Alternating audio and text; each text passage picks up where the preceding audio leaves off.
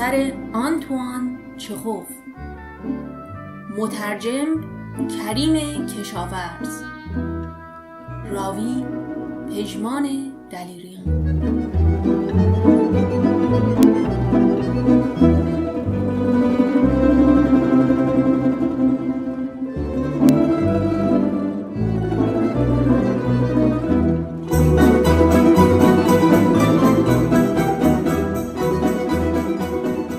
یکی از شهرهای آن سوی کوهساران اورال شایع شد که مردی از متشخصان ایران به نام راحت قلم چند روز پیش وارد آن شهر شده و در مهمانسرای ژاپن اقامت گزیده است. این شایعه در مردم عادی و عامه هیچ اثری نکرد. خب ایرانی آمده آمده باشد. فقط استپان ایوانوویچ گوتسین رئیس بلدیه که از ورود آن مرد مشرقی به وسیله منشی اداره اطلاع یافت در اندیشه فرو رفت و پرسید به کجا می رود؟ گویا به پاریس یا لندن. عجب. پس معلوم است آدم کله گنده است. خدا می‌داند رئیس بلدیه چون از اداره به خانه خود آمد و نهار خورد بار دیگر در اندیشه فرو رفت و این دفعه تا غروب توی فکر بود. ورود آن مرد متشخص ایرانی او را سخت مشغول داشته و علاقمند کرده بود. به نظرش آمد که دست تقدیر گریبان این راحت قلم را گرفته و به نزد او آورده است و سرانجام آن روز خوشی که او آرزوی دیرین و شورانگیز خیش را عملی کند فرا رسیده. گوتسین دو مدال استانیسلاو و درجه سوم و یک مدال صلیب سرخ و یک مدال انجمن نجات غریق را دارا بود. گذشته از اینها آویز ای به شکل تفنگ زرین و گیتاری به شکل متقاطع داده بود برایش درست کرده بودند و چون این آویزه را به سینه لباس رسمیش نصب می کرد از دور مثل چیزی ویژه و زیبا و عجیب میمانست و به جای نشان امتیاز می گرفتندش. همه می‌دانند که آدم هر قدر بیشتر نشان و مدال داشته باشد بیشتر حریص می شود. و رئیس بلدیه هم مدتها بود میل داشت نشان شیر و خورشید ایران را داشته باشد. با شور و عشق میل داشت. دیوانوار میل داشت. نیک می‌دانست که برای دریافت این نشان نه لازم است جنگ کنید و نه برای آسایشگاه سالخوردگان اعانه بدهید و نه در انتخابات فعالیت ابراز نمایید بلکه فقط باید در کمین فرصت باشید و به نظرش چنین آمد که اکنون آن فرصت به دست آمده.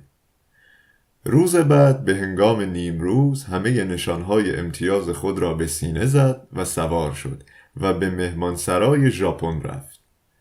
بخت یاریش کرد و چون وارد نمره آن ایرانی نامدار شد دید او تنهاست و بیکار نشسته. راحت قلم آسیایی بود عظیم و جسه بینی داشت چون ابیا دراز و چشمان ورقلمبیده و فینه به سر. روی زمین نشسته بود و در جامدان خود کاوش می کرد کوتسین تبسم کنان چنین گفت خواهشمندم از اینکه مزاحمتان شده ام عفوم بفرمایید. افتخار دارم خود را معرفی کنم. اصیل زاده و شعالیه ستپان ایوانوویچ کوتسین. رئیس بلدیه این محل.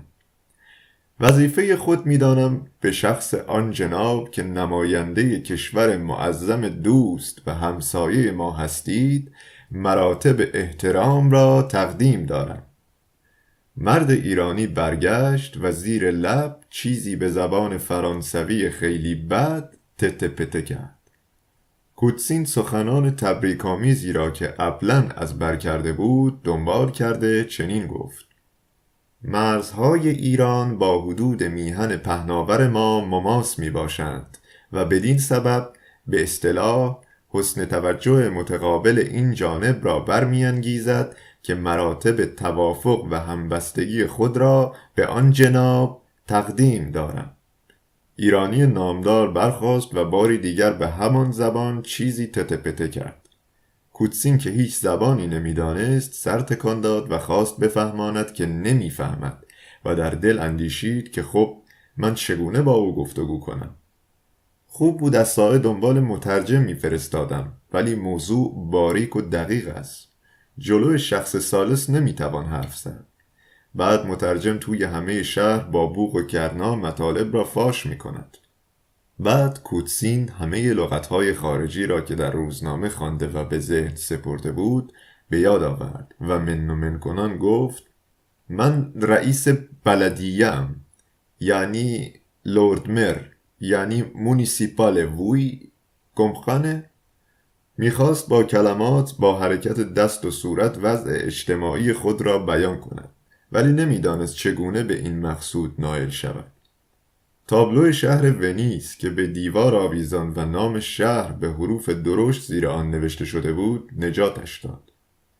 با انگشت به شهر اشاره کرد و بعد سر خود را نشان داد و به عقیده خودش جمله ای ساخت. به این مضمون که من سرور و رئیس بلدیم. آن مرد ایرانی چیزی درک نکرد ولی لبخندی زد و گفت Карьяшо, мусье, карьяшо.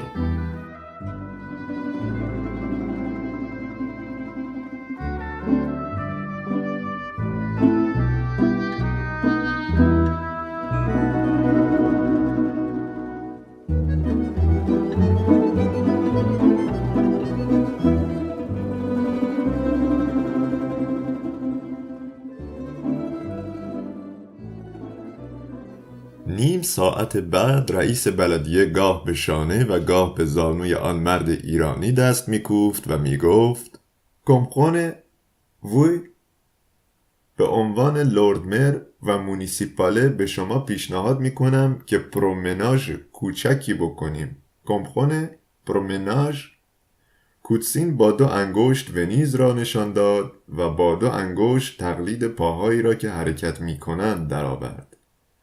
راحت قلم که چشم از مدالهای گوتسین بر نمی داشت ظاهرا حد زد که ایشان مهمترین رجل شهر هستند و کلمه پرومناژ را فهمید و لبخند ملاتفت آمیزی زد.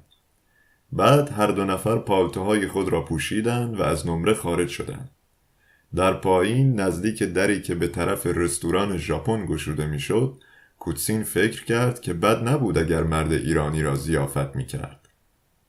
بد نیست به رسم روسیان بندازیم بالا پوره آنترکوت شامپاین و غیره گمخونه می‌فهمی مهمان نامدار فهمید و اندکی بعد هر دو نفر در بهترین اتاق رستوران نشسته مشغول نوشیدن شامپاین و خوردن بودند کوتسین گفت می نوشیم به سلامتی ترقی ایران ما روزها ایرانیان را دوست می داریم گرچه دینمان یکی نیست ولی منافع مشترک و به اصطلاح حسن توجه متقابل ترقی بازارهای آسیا فتوحات مسالمت آمیز جویانه به اصطلاح ایرانی نامدار با اشتهای فراوان می نوشید و می خورد. چنگال را در ماهی نمکسود فرو برد و سر را به علامت تحسین و ستایش به حرکت درآورد و گفت کریاشو بین رئیس بلدیه به قایت خوشحال شد و گفت از این ماهی خوشتان می آید؟ بیا. چه خوب. بعد رو به پیش خدمت رستوران کرد و گفت برادر ام کن دو تا ماهی از آن بهترهاش به نمره حضرت اشرف بفرستند. بعد رئیس بلدیه و آن ایرانی متشخص رفتند باغ وحش را تماشا کنند. مردم عامی شهر دیدند که چگونه رئیس شهرستان ستپان ایوانوویچ که صورتش از فرط نوشیدن شامپاین سرخ شده و شاد و بسیار راضی است آن مرد ایرانی را در خیابانهای عمده و بازار گرداند و دیدنی های شهر را نشانش داد و سرانجام بر فراز برج آتش نشانیش برد. ضمنا مردم عامی شهر دیدند که چگونه نزدیک دروازه سنگی که دو طرفش مجسمه شیر بود توقف کرد و اول شیر را به آن مرد ایرانی نشان داد. بعد انگشت را حواله آسمان کرده و خورشید را و بعد به سینه خود اشاره کرد و بعد بار دیگر به شیر کنار دروازه و خورشید و آسمان و مرد ایرانی تبسم کنان به نشانه رضایت سرسیبیلی تکان داد و دندانهای سفید خیش را ظاهر ساخت. بعد از غروب هر دو در مهمانخانه لندن نشسته به نوای زنان هارپ نواز گوش دادند. اما شب را در کجا گذراندند معلوم نیست. فردای آن روز صبح رئیس بلدیه به اداره آمد. کارمندان ظاهرا در بعضی چیزها اطلاع حاصل کرده برخی مطالب را حدس می زدن. چون که منشی بلدیه به نزد او آمد و با تبسمی سخر آمیز چنین گفت. ایرانیان رسمی دارند که اگر مهمان نامداری به ایشان وارد شود باید به دست خود گوسفندی را برای او سر ببرند.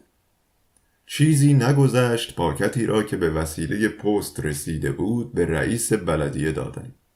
او پاکت را گشود و کاریکاتوری را مشاهده کرد.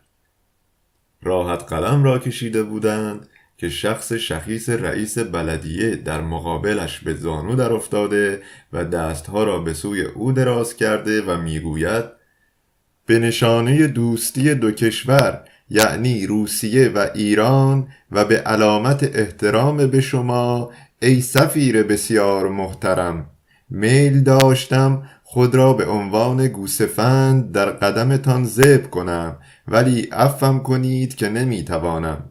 چون من خرم.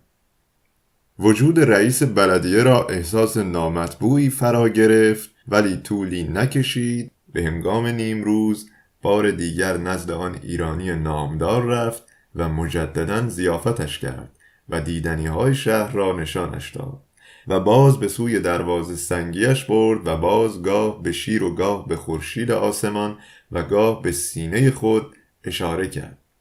به اتفاق در مهمانسرای ژاپن نهار خوردند و بعد از نهار با صورتهای سرخ از مشروب خوشحال و راضی باز بر برج آتش نشانی صعود کردند و رئیس بلدیه که گویا می‌خواست دیدگان مهمان خود را با منظره بینظیری خیره کند از آن بالا برای قراولی که آن پایین مشغول گشت بود فریاد زد آژیر خطر بده! ولی آژیر بینتیجه ماند. چون مأموران آتش نشانی حمام رفته بودند و کسی حاضر نشد. در مهمانخانه لندن شام خوردند و پس از شام مرد ایرانی سوار قطار شد و رفت و استپان ایوانوویچ به هنگام بدرقه او سه بار به رسم روزها با او روبوسی کرد و حتی اشک از دیدگان فرو ریخت و وقتی که قطار به حرکت درآمد فریاد زد از طرف ما به ایران تعظیم کنید و بگویید که دوستش داریم. یک سال و چهار ماه گذشت. یخبندان سختی بود. قریب سی و پنج درجه زیر صفر باد شدیدی که تا مغز و استخوان نفوذ می کرد می وزید. ستپان ایوانوویچ در خیابان حرکت می کرد و پوستین را گشوده بود و افسوس می خورد که هیچ کس پیشش نمی آید تا نشان شیر و خورشید را بر سینه اش ببیند.